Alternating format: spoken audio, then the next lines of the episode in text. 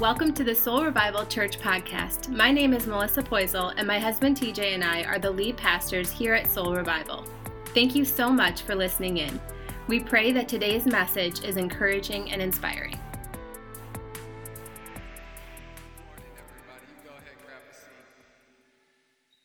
It's so great to have you with us today on a beautiful day outside.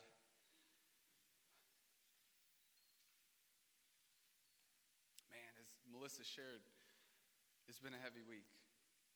And I feel like all of us, some way, shape, or form, were impacted by it. Um, and if maybe you hadn't heard of the school shooting that took place um, in Texas this past week. It, it rang home for us personally. We have three boys Matthew, Micah, and Malachi that are nine, eight, and six years old. And oh, the tremendous heartache that we've been feeling as so many, and, and unimaginable pain that parents must be walking through.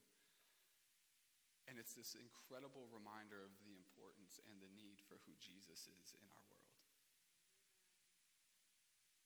And some of you might have walked in here today and you might not know much about Jesus, and this is your first time entering into a church. And as Melissa said, you don't have to believe to belong here, but we, we know that we have the hope in the world and who Jesus is.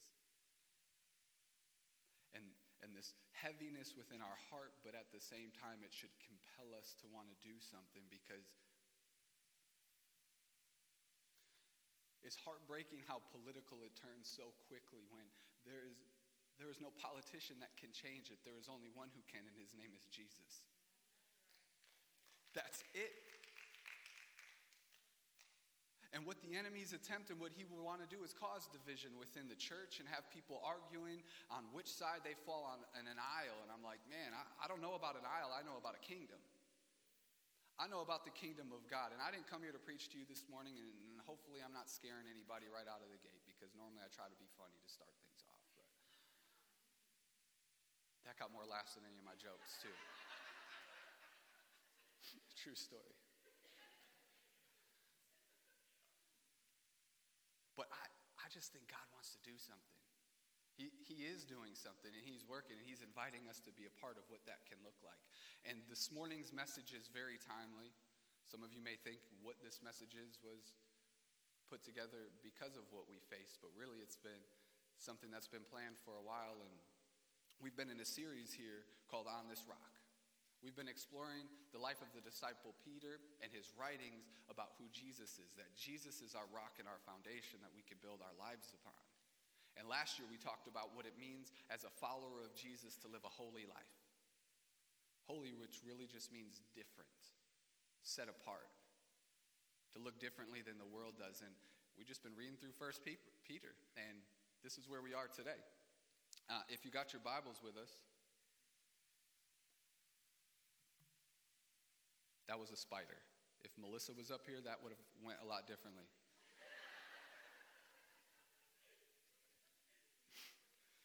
But if you got your Bibles, we'll be in 1 Peter 2.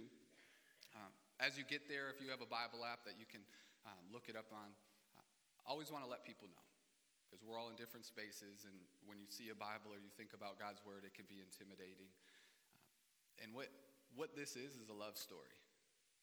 See, God didn't want to do anything alone, so He created us so that we can live in relationship with Him. But he gave us this thing called free will where we can make our own decisions and choices. And through Adam and Eve, sin entered into the world, which separated us from God because he is perfect. And this is a story about him coming back for us and finding a way to get to us, which culminates with him sending his own son, Jesus, to die for us. But thankfully, that's not where the story ends, that he rose again and he's seated on high in heaven and gave us the power of the Holy Spirit to live out our lives. That's what this story is all about.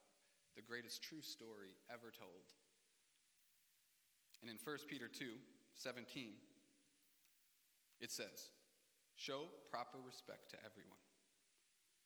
Love the family of believers, fear God, and honor the emperor. If you're taking notes, might get real quiet in here. The title of this message is Church and State. Would you pray with me? God, I thank you. I thank you for who you are.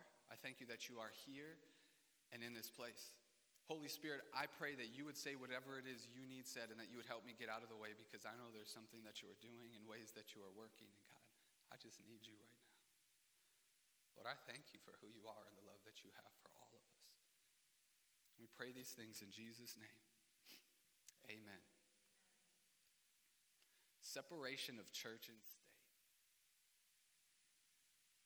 Something we hear all the time, I'm sure. But I'm curious if we all know the origins of it. Thomas Jefferson, he's the one who wrote it, and within our First Amendment of the Constitution of the United States, it says Congress shall make no law respecting an establishment of religion or prohibiting the free exercise thereof. What's interesting about the verbiage is it means what it sounds like it means. He, this first was initiated when he was writing a letter to a church, essentially letting them